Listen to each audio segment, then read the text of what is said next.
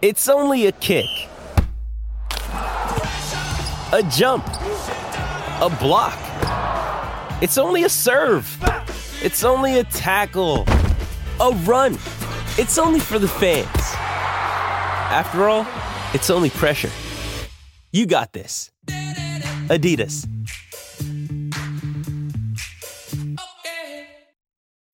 When you need mealtime inspiration, it's worth shopping Kroger, where you'll find over 30,000 mouthwatering choices that excite your inner foodie. And no matter what tasty choice you make, you'll enjoy our everyday low prices, plus extra ways to save, like digital coupons worth over $600 each week. You can also save up to $1 off per gallon at the pump with fuel points. More savings and more inspiring flavors make shopping Kroger worth it every time. Kroger, fresh for everyone. Fuel restrictions apply.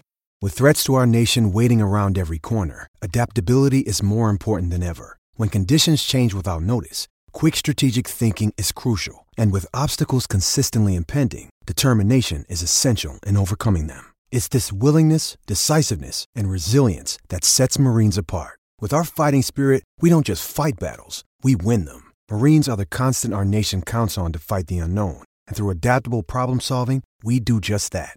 Learn more at marines.com. Hello and welcome to a special edition of the Managing Madrid podcast here in Madrid live from Euan McTear's home. It's been a while since we've done this. Yeah. And uh, I'm just going to move this mic out of the way. That's better. Yeah, perfect. Um, so we're recording this just after Real Madrid beat Osasuna 4 0. Mm-hmm. And what was, I won't lie, a really fun game to be at. Yeah. Um, and uh, we played really well. Dominated. Second half was pretty much, you know, we blew the game open with that first goal. Second half was much more easy. There was more space to work with, and of course we ran up the score line. And Jude Bellingham continues mm-hmm. to score at a rate that we factually haven't seen since mm-hmm. Cristiano Ronaldo. Yeah. So this is the greatest start to a Real Madrid career since Cristiano Ronaldo in 2009. In terms of goal scoring, but remember Yeah. Cristiano Ronaldo was a forward. Uh, Jude Bellingham is is not in theory. So uh, Well, but he is playing as well. he is, he is, but he's even not like Cristiano was. Like we do have to take it with a pinch of salt when people say he's a midfielder scoring ten goals, and take it with a pinch of salt saying when saying when comparing him to Cristiano Ronaldo. Like Sure. he's he's somewhere in the middle between a striker and a forward, and it's it's insane to have ten goals after ten games. And at that point, Cristiano Ronaldo had one assist, Bellingham has three. So technically, if if this was a golden boot, they sometimes go to assist as a tiebreaker. So he'd maybe even edge the tiebreaker, which is incredible. I never want to downplay Cristiano Ronaldo because hmm. that's a silly thing to do with one of the greatest players of all time. But I just do feel like what Bellingham has to do right now is quite you know, let's not I'm not even comparing him to what Cristiano Yeah. Ronaldo had or hadn't. Just this in the vacuum Yeah. it was very difficult. As Sam Leveridge was writing about on our website after the game, it's not just that he's stat padding goals. His goals have been consequential. Game winners, the team desperately needs them. Um, big Champions League goals, big La Liga goals. Today he opened the scoring with the first two goals. His goals have been super important. And you think back, like now it looks great. Momentum is good, morale is good. You think back to those early La Liga games, even Getafe at the Bernabeu on the, op- on the opening uh, Bernabeu game. Yeah. I wonder if Real Madrid win title this season, La Liga, for example. Mm-hmm.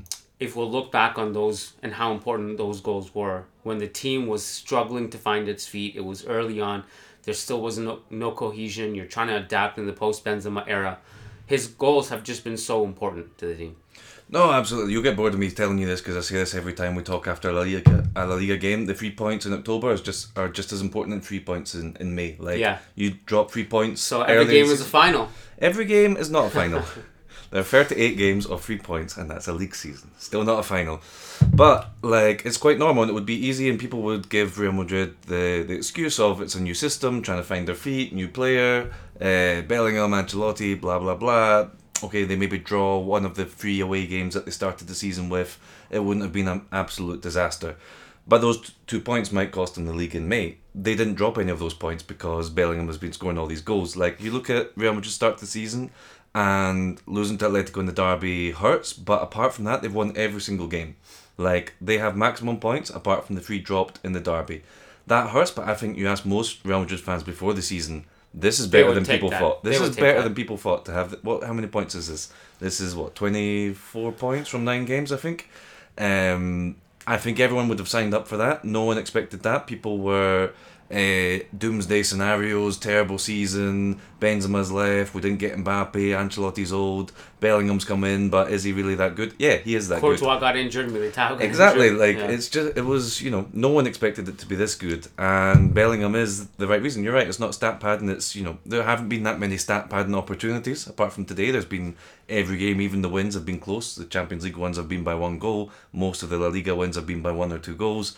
Um, and even today, when there was a stat padding opportunity, well, he got the first two, so he got the two that really set the ball rolling. So yeah, you can't say enough good things about him. One stat I looked at, um, I was I was curious about this. I was like, where does he rank in Real Madrid's all-time goal scoring charts? Because he's probably already higher than we think. Seven hundred sixty-eight players have played for Real Madrid one game in the history of the club over hundred years. Yeah. Guess where you think Jude Bellingham is? Which category? Am I remembering? I, I read your article, so I know. Okay, you but, know. But it was pretty surprising. One hundred and fifty-first out of seven hundred and sixty-eight, and he made his debut less than two months ago. Yeah. like it's it's insane. It's like we haven't seen this since Cristiano Ronaldo, and Cristiano Ronaldo was like unseen. That was uh, a unicorn. Turns out there's there's two of them. the question is like you know again i hate comparing anyone to cristiano ronaldo and that's not what i'm doing right now Hmm. But obviously cristiano ronaldo went on to do like 50 goals a year for like a decade Exactly. so bellingham is 10 11 you know 11 games in with the champions league i think um, but it is interesting like after almost every single match day we ask the question can he sustain can he sustain can he sustain but the fact that we're still asking the question means he's sustained it so far and again, why can't he sustain it? Because he's not going to get stop getting into goal scoring positions. He's a great finisher. Why why can't he? Um, the funny thing is, like, even if you're a striker, Yeah. these numbers are not Yeah, yeah. ordinary. Like, You compare it to like the strikers around Europe, you know, Haaland and the likes. yeah, He's even ahead of them in terms of goals this season, the ratio, the rate of scoring this season. yeah, Yeah. yeah. Um, I think you wrote about it after the game. I can't remember because I read your article and I read Sam's article, so I may jumble it. But um, I think it was you that wrote that our record against Osasuna is This might have been Sam, but like go with it because I might know anyway. The the record against Osasuna is an interesting one, yeah. in my head. This is always a team that is so difficult to play, especially if you have to go to El Sadar. Um, we've had to play them in the Copa del Rey final last season, and then in the last two years, Ancelotti pointed out in the pregame press conference that they've taken points at the Bernabeu. Yeah. But we actually haven't lost to them Yeah, in 12 years, I think it was, that's right. which kind of surprised me. Um, and I was looking at the game today, and they didn't put up much of a fight. From start to finish, it was pretty much domination. And you know, you look at it at halftime, I don't think Real Madrid were like creating a million great chances, but they just felt it just felt in control. Like you even think about Budimir, who has given us us problems in the Yeah. past.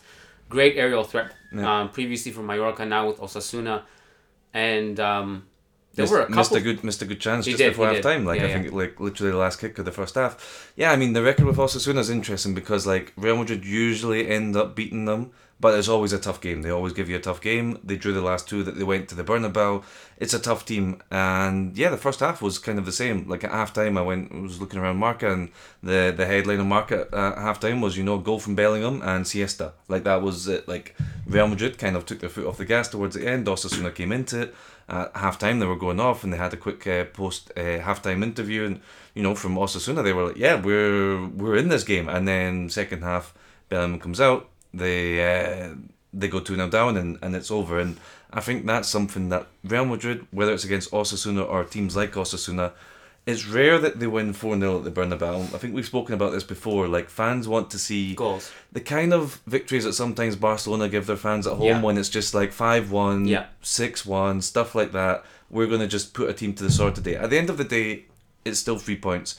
And Real Madrid, more often than not, these kind of games, they finish 2 0, like the Las Palmas one you were at the other day. That one is the kind of game where you could go on and you could really put up on a show, rack up the score, but Real Madrid tend to just take their foot off the gas. We get the three points, we don't worry about putting on a show. And for fan, at the end of the day, I mean, La Liga, we have to remember it's not goal difference that it comes down to at the end of the season. It's your head to head if you're level on points. But fans want to see games like this. I'm sure you noticed coming out of the Bernabeu today that 4 0, like people are just a lot more excited For at sure. seeing four goals instead of a 2 0. And it doesn't really matter, but it matters to the fans. So it's good that they can put a team like Osasuna away um, 4 0 and not just the siesta that they were sort of heading towards at halftime, where at no point did Osasuna really look like look like winning. But this didn't look like a 4 0 at halftime. No, it didn't. Um, and again, the second half, like if you look at, I was looking at the XG chart on the way here, and it spikes at halftime. Like we had almost five XG according to Understat. I think uh, another publication had it at three point something. It may have to do with the penalty, but um, at halftime it just spikes. At fir- the first half was all about control and possession and getting into good zones. The second half was just Osasuna had to open up Yeah. they weren't defending as well, and you know we have great players in transition to take advantage of that. And of course, right from the get go, Jose Luis scores. Uh, Osasuna give the ball away. He pounces, left-footed shot goes far post. Um, something we didn't talk about, which we maybe we should have started with, was we were kind of keeping an eye on who starts at center back alongside Rudiger. It was really down to Mendy and and uh, Yep. a lot of people theorize like, okay, maybe you get one of the Castilla guys. Ancelotti put that to bed in the pregame press conference. He said Yeah. it's Mendy or Tchouameni, and it turned out to be Tchouameni. Um, did you have any thoughts on that? I mean, like I really couldn't have guessed. Like we basically explained on Friday, it would be one of those two. Honestly, I had no idea who he would go for. I think Mendy, maybe I was leaning towards. You know, like you could have Mendy and Fran Garcia together, and you know, it could could maybe work. Um, but Tchouameni, yeah, why not? I mean, the the the bigger concern I have with putting Tchouameni there, and this happened when you used to move Casemiro out of position, was not only are you having Tchouameni at centre back, which is uh, a bit of a problem, but that's a problem you have to have with anyone. You're losing Tchouameni at cen- uh, defensive midfield. Yeah, This is what happened when they moved Casemiro around. Is like okay, Casemiro can help you there, but you're losing Casemiro in, in central midfield. You could put Mendy there and put Fran Garcia alongside him, and you're not really losing Mendy. You still have Tchouameni. So that was the only thing I had there, and I, Yeah. we'll get to Camavinga. I don't think this was his best game, uh, having to to replace Tchouameni basically. But Tchouameni did fine. I mean, there was a few ups and downs. Yellow card. A couple of moments in the first half he got beat. He's not a centre back. Like I think we often give players a pass when they're out of position. As you say, with centre back, we give them two passes because I think apart from goalkeeper, centre back is the most specialised position in football. Like you can play at full back. Like you can play as a strike. Like most of these players have played in all these kind of positions going up uh, through the youth academy. Centre back, I think, is the most specialised one after goalkeeper, obviously. So to come through this with a clean sheet and a good job, like he did well, like um, like a B plus centre back performance, like you know, hats off. Like that's not easy. Yeah. Also, I was I was telling Lucas before the game if there's any game that you have an emergency at center back and you need to try Tchouameni there, it's at home against a team like Osasuna, and thankfully not at the Camp Nou at the end of the. Yeah. I, I always say Camp Nou, but it's not Yeah, the Camp yeah. Nou, but you know what I mean. Um, Although just because just to keep in mind, uh, Rudiger got his fourth yellow card. yes. He's one game away now from a suspension. Natural suspension is three games. Alaba should be back. We don't quite know, but we should see him back. Let's see. There might still be a centre back problem in a couple games, which just happens to be uh, and, and, Clasico. and you can't really drop Rudiger. Like Uh, no, you can't rest him. you like, can't. No, Uh, we don't have that luxury. it's Sevilla away Yeah. uh, next. Like the thing is, um, Ancelotti said after the game, like I don't tell my players, you know, Yeah. that you have yellow card, be careful and stuff. yeah, and I Like, like that. You shouldn't. Yeah. Like I mean, you should a bit. Like they should know. Like don't, they should have you know. it should be in their back of their mind. Like Like- you remember when Xabi Alonso picked up the yellow card before Yeah, La yeah, Decima? I mean, you were probably happy about that. But just no, but just like ah, like in the final. like, in the semi-final against Uh, Bayern, ah, right, he right. was one yellow card from missing the final. The game Yeah, was like yeah, okay. three 0 and he picked up like that. And I those thought, I thought you meant the one. What was the one with Mourinho where he oh got no, like not the intentional one. And it was like, come on, be Although be that- be subtle. Come that on. reminds me, maybe he should have. No, you can't. You can't. You can't. You, you can't. Like you, you can't miss a game before Barca because you don't have the luxury. no, So, um, and Nacho still suspended, and Alaba will be probably miss Austria, but like not be one hundred percent. So you don't. Do you really want um Alaba? Like it's just you know this all goes back really to when Militao got injured in the transfer window. They should have signed someone like you know. they'd let Vallejo go. Fine, you need to replace Vallejo, not replace Militao. They didn't replace Vallejo, and now we're at the point where you know, and it goes back as well then to Nacho's challenge, which I still think was like Well- ridiculous, not becoming of a Real Madrid captain. Yeah, that and killed it's, us. It's put, and you know, you saw people after that. Oh well, Alaba will be back. And never mind, but also like he's not, and who's to say he'll be back at hundred percent for Sevilla and Barcelona? So it's a bit of a, a situation. I think Rudiger is smart enough, able enough to to get through without a yellow card, but sometimes you can't help it. Like you can try your best not to get a yellow card, you can't help it. So we You, might you, see you know back. that's going to be in the Sevilla scouting report. Get Oh, under, yeah. under this guy's skin. Oh yeah, Um, well, I agree with you about should have probably signed someone, Hmm. and or and or maybe not have let Vallejo go. But I also wonder, like, really, like, probably not let Vallejo go would have been the better option. But like, it's it's hard to sign someone. Hmm. To be fair, only I say that only because like in Ancelotti's eyes, he, so he'll have this fourth choice center back that he may or may not use unless it's an emergency. And let's say, for example, hmm. you go into the Camp Nou with that problem.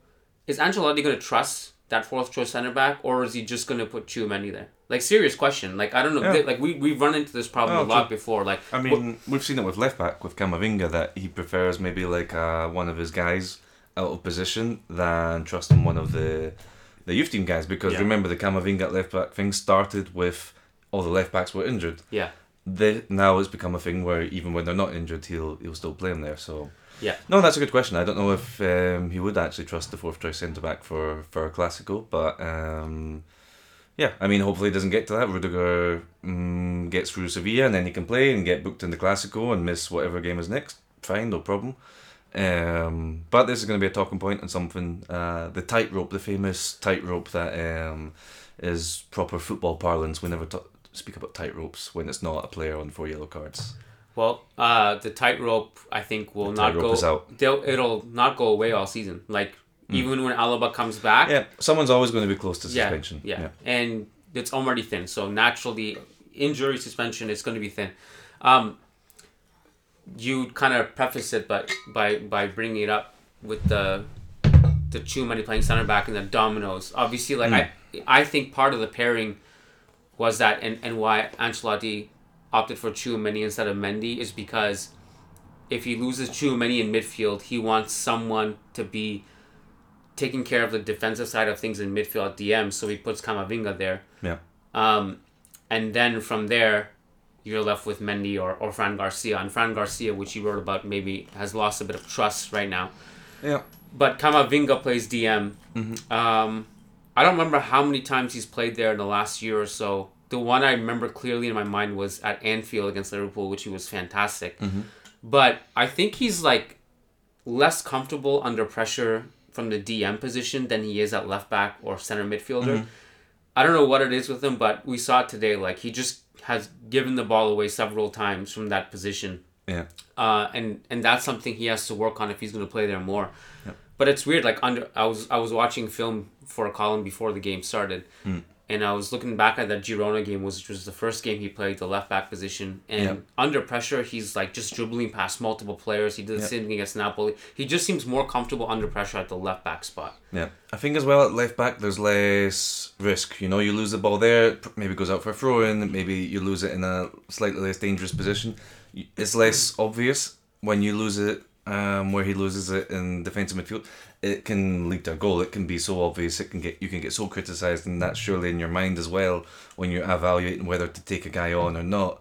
I think the the sad thing for him is that he's just so versatile, so good, can play everywhere he gets put in positions, different positions. It's not so much that he can't play DM, he can't play left back, he can't play this. No, he can play all these positions and well.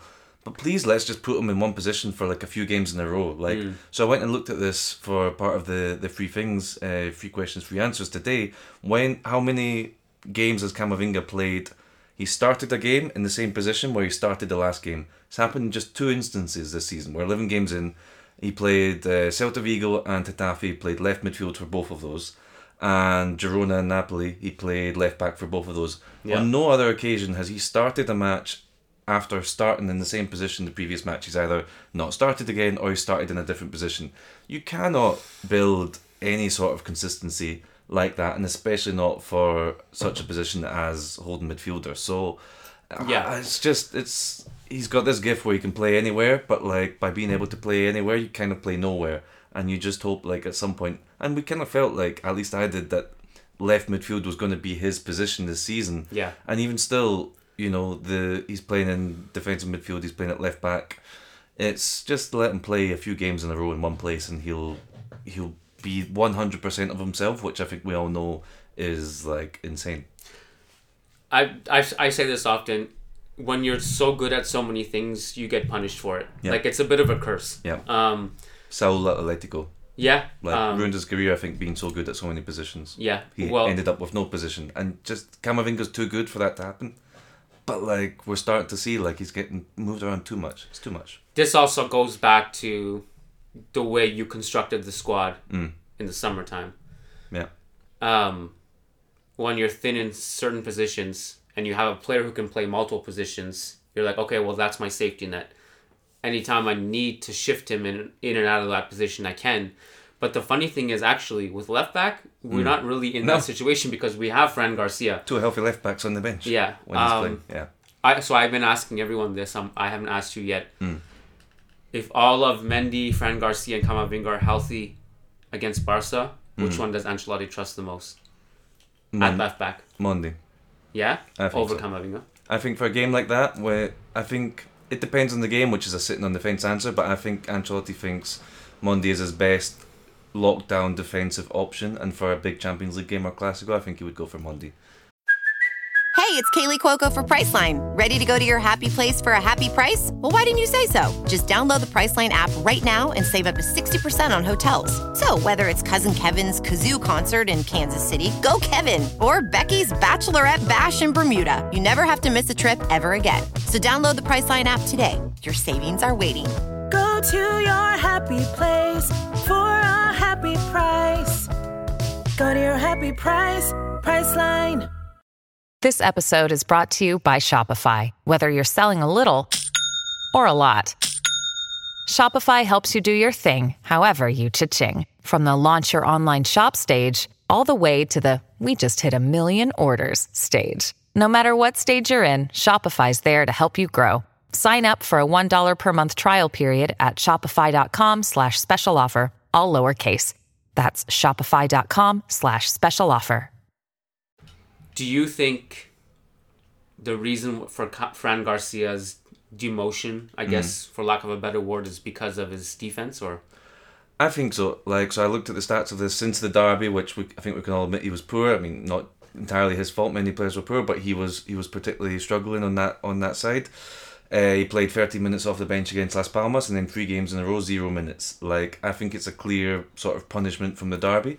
But the thing I would point out to people as well is like I think everyone kind of assumed ah Fran Garcia is a starter, and now he's been demoted to third choice left back not really the start of the season. I think he wasn't in Ancelotti's eyes a starter. I think Mendy was a starter and Fran Garcia was the backup. Mendy was injured, so Fran Garcia played all these games. It seemed like he was a starter, and I don't think I think Ancelotti's plan was always when Mendy came back, Fran Garcia was demoted a little, and now that he's had a bad game, Mendy's come back. Camavinga played a couple of good games there, and I think that's hurt Fran Garcia even more. But I don't think it's a drop from first choice to third choice. I think it's like he was always going to be second choice for Ancelotti. I think Ancelotti rates Mondi when he's healthy, and right now it seems, you know, touch wood, like he is actually fairly healthy to play at least once a week. this is also, we think, Ancelotti's last season at Real Madrid. Yeah, I think so. Um, there's a lot of people who, including me, um, Lucas is very adamant about this that like Fran Garcia needs to develop.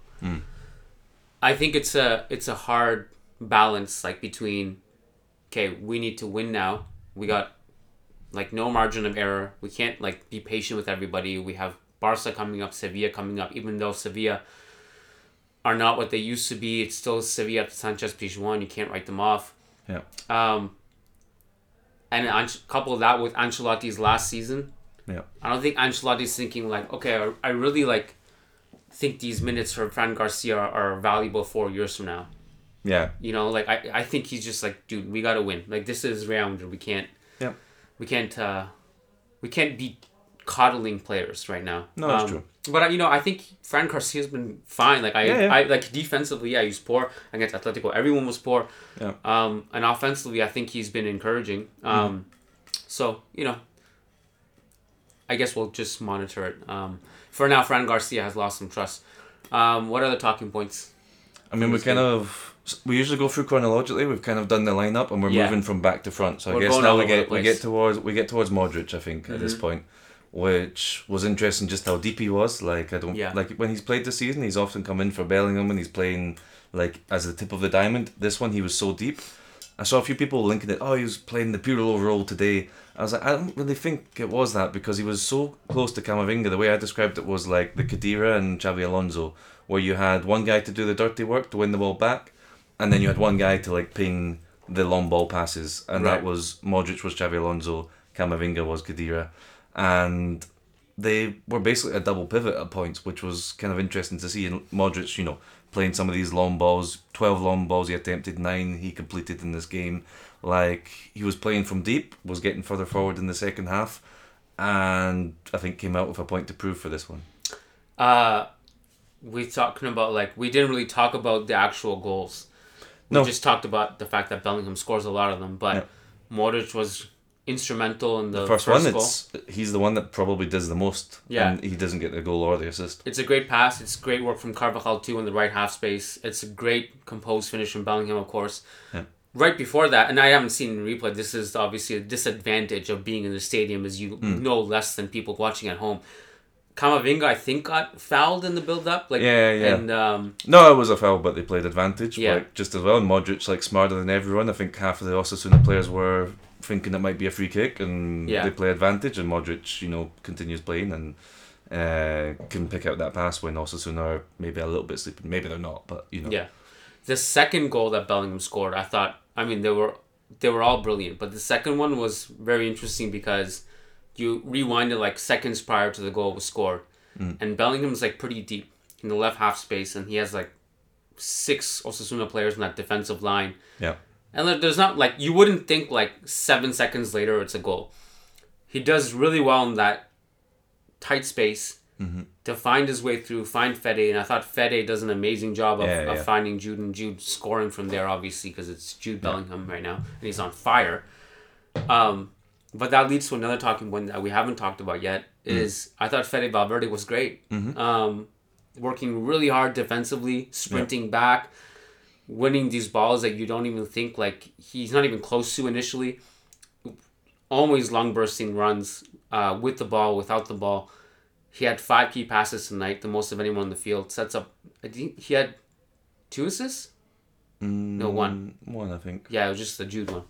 Um, no, the Vinicius one. Two assists. Vinicius one. The breakaway. Ah, yeah, true. Yeah.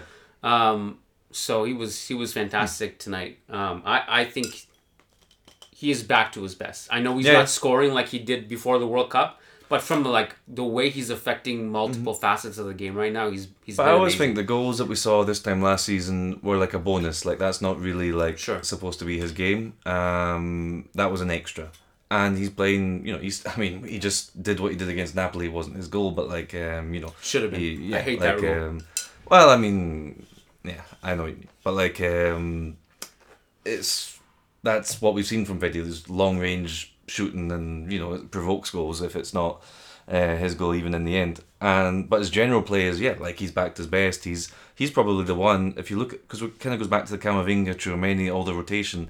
I think he's the one that has the most trust right now from Ancelotti because. Like he's assuring pretty much every game, unless he's been rested for starting on the right of midfield. He's the one player who's playing same position every single week.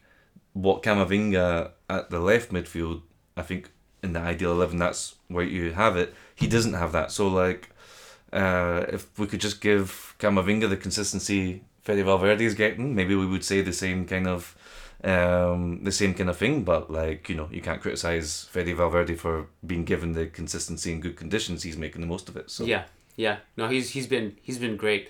Um, and then the third goal, Camavinga wins the ball. Yep.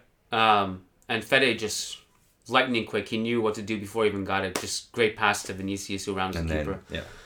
No, I mean, so at this point, I was already writing a bit about Vinicius and the right back of Osasuna Areso. I was really Yeah. surprised they put him because, like, he's their third choice right back, and they Yeah. put him against Vinicius. He's their youngest right back by a long way. And I was like, okay, I guess they're going for someone who has the, the pace to maybe keep with Vinicius. Yeah.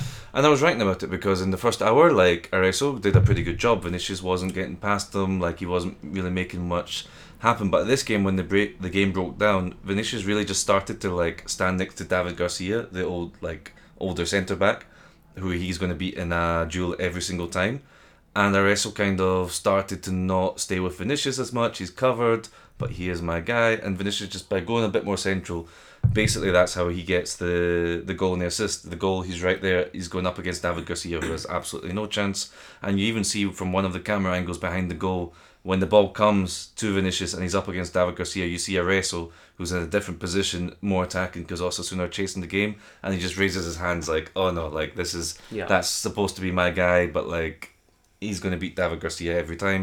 He does, and then when he pulls the the miraculous touch to bring the ball down for the fourth goal, is David Garcia, who's the centre back closest to Vinicius. He's not. He's too good for that, and he can lay it off for the for the goal. So like, Vinicius was kind of kept quiet for the first hour, but was exactly the kind of player we spoke about Real Madrid in general being so good at making the most of space, counter attacking when the game breaks down, when the other team has to chase it.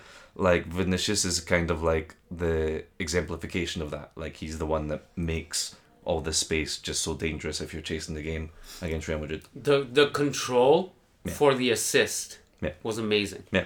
The way he brought that ball down, the way he just kept the ball at his feet and then played Joselu through was really impressive. Yeah. Um, did you see Ancelotti's quotes after the game Yeah, about watched the, it, yeah. the penalty takers? Yeah, so that was strange. Like, um, I mean, so he said earlier this season that his order would be Joselu, then Modric, but it depends on who's on the pitch because sometimes neither of them are on the pitch. When the penalty happened, Joselu was on the pitch, Modric wasn't, so no controversy. But then he was asked in the press conference, mm, kind of looked like a few of the players were saying maybe give it to Rodrigo, boost his Yeah. confidence. And then the second time he was asked about it, he said, Ah, yeah, I told Rudiger to tell them to let Rodrigo take it, which I thought was a strange line because he'd already been asked and he said, No, today the penalty taker was Joselu. So he kind of changed, I don't know. like so I I was thinking about this because I don't I don't know if the camera was showing it necessarily, but Mm. when Joselu when the penalty is won, Mm-hmm. and I think they were doing a check maybe on VAR. I don't know, just Yeah, double like check or quick check, whatever. yeah. Yeah. Uh, Joselu just takes the ball like as if he's gonna Yeah. take it. Brahim comes over and talks to him, Mm-hmm. and I don't know what they were talking about, obviously, but um, later you kind of see some kind of like messages being passed down. Then Rudiger does go over and talk to Joselu, Mm-hmm. and then Joselu just takes it. I, I don't know like this I this doesn't ma- doesn't matter it was for nothing but just as more of a I think it does point. matter though because like they keep missing penalties, so like it it, it matters more if it's a bigger occasion when you Yeah. really need to score and you and you're Yeah. you don't know who's taking the penalty like, like like Celta Vigo when they missed it and then Right. Bellingham popped up and they won anyway. But like that could have who been took that one was it Rodrigo That was Rodrigo, I think. Um, the Getafe one, which then got overturned, uh, was the one where there was another kind of strange Ancelotti quote where he'd said Joselu was ahead of Modric, but Modric was holding the ball, and then he said in the press conference afterwards, "Ah, know that was a trick um, because we wanted them to annoy Modric." Um, and then he would pass it off to Joselu, like you know the kind of way in like a World Cup semi final where they try and get in the guy's head yeah and then like they pass it over. This was like a home game against Getafe in match day four. Like I don't really think you had to overthink it that much. Just give it to Joselu and like, you know. Anyway, I mean, I think Joselu probably is in Ancelotti's mind the first choice taker, but he's taken one and missed one now. So what are the numbers like for their careers could you say it off the top of your head like who So- of the squad we have now I looked at this like when like way early in the season. I think actually in pre-season when someone missed a penalty, Vinicius missed a penalty in pre-season. Um, Yeah. I looked at it then to be like, okay, now that Benzema's gone, who have we got? And what I found was the best percentage was Modric. The problem is that Modric isn't always going to be in the pitch. right And probably rarely, given what we've seen the last few weeks. I mean, I Modric's track record is great, obviously. Um, Yeah. with Croatia too. Kroos is another one. Yeah. But I don't. again a little bit like the kind of Camavinga thing, completely different. But like I think you want to give it to someone who's going to be taking like them semi regularly. I just know? care about who's going to score. Like, Yeah. remember when you know when Ramos was doing it for us? I yeah, was like, this but is yeah, fine. fa- yeah, fair enough. Yeah, he was scoring like, Yeah. and he was on the pitch. But that's the thing is he like was on the field every game. the candidates are like Joselu, Modric, Kroos is another one that's up there with a good percentage. Rodrigo is there, although his percentage isn't actually very good. Vinicius' percentage isn't actually very good, but he's going to be on the pitch a lot. But I don't really think he's he's really in contention. So if you're looking at the top takers, it's a few guys who are probably not always going to be on the pitch. So it's a it is a problem, I think. Like, and I think you want someone who's getting into the sort of um the routine, the you know like muscle memory of taking penalties. Sure. And to me, Joselu's probably going to play more minutes than Modric, score more goals than Modric. So I think you persist with Joselu, but it's yeah, it's a shame he missed this one because I think if he scores this one today, he puts this question completely to bed. But he didn't. I have a question though. Hmm. Why hasn't like what about Jude Bellingham?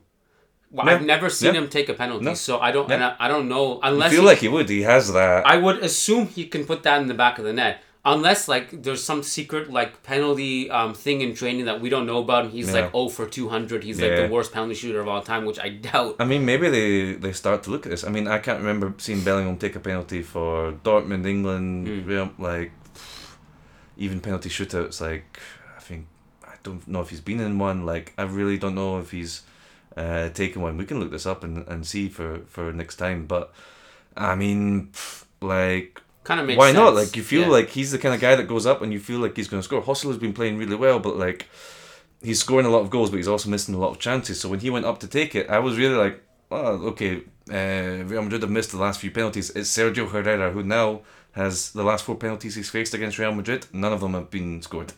Really. It's Herrera. He, he saved. Remember the one he saved two in the same game against Benzema. oh, that was him, right? Um, so he saved three now, and one hit the woodwork of the last four penalties he's faced against Real Madrid. You saw the banter So that was happening after. Yeah, yeah, yeah. That was quite fun. And uh, Yeah. everyone at the Bernabeu just uh, start swearing and they go quattro, quattro. Like, dude, you just conceded four goals. Why are you talking? and then he apologized, and it didn't work. Like I saw. I couldn't see. Yeah. I just saw him like. he then kind of went and did the like, yeah, like you know, uh, he's Whatever, like pumped just- up. He's, yeah, yeah, I don't know if you saw him last week against Alaves, but he's a he's a strange character. You, Yeah. They say you have to be a bit crazy to be a goalkeeper. That was one where he like basically like went off crying because like his like socks were too tight and he had a fit at the goalkeeper and had to be subbed off because No he way. was just like too crazy out of his out of his mind. Um, He's a he's a he's an interesting guy. So keep that in mind when you you see Joselu miss that. Pe- the hardest penalty for a Real Madrid player to score is against Sergio Herrera.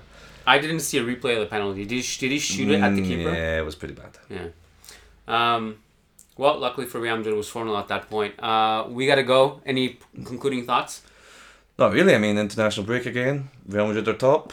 I mean, like six points from six in Champions League, twenty four points from twenty seven in La Liga. Like the team's playing pretty well. This was maybe the best performance so far. After, if not this one, the Napoli one. If not that one, the Girona one. Like your top three of performances for the season were probably the last three. Like if you're a Real Madrid fan, you go into the international break pretty happy and and hoping for no injuries as as always. One last question. What is your opinion on this Vichy Catalan? But I'm not a fan. No? nah, it's not good. It's hit or miss. I love it. We can't get this in Canada. really. So I go through at least two bottles. Can two- you bring it back? I mean, it's a heavy thing. like, No, I can't. I can't bring liquids. Yeah. I mean, but I go through two a day in Spain. yeah. I'm not a fan. great. One office I used to work in, like, It's had that salt. on. I enjoy the yeah, they had that on like, uh, like supply everywhere. Just could never get used to it. Hmm.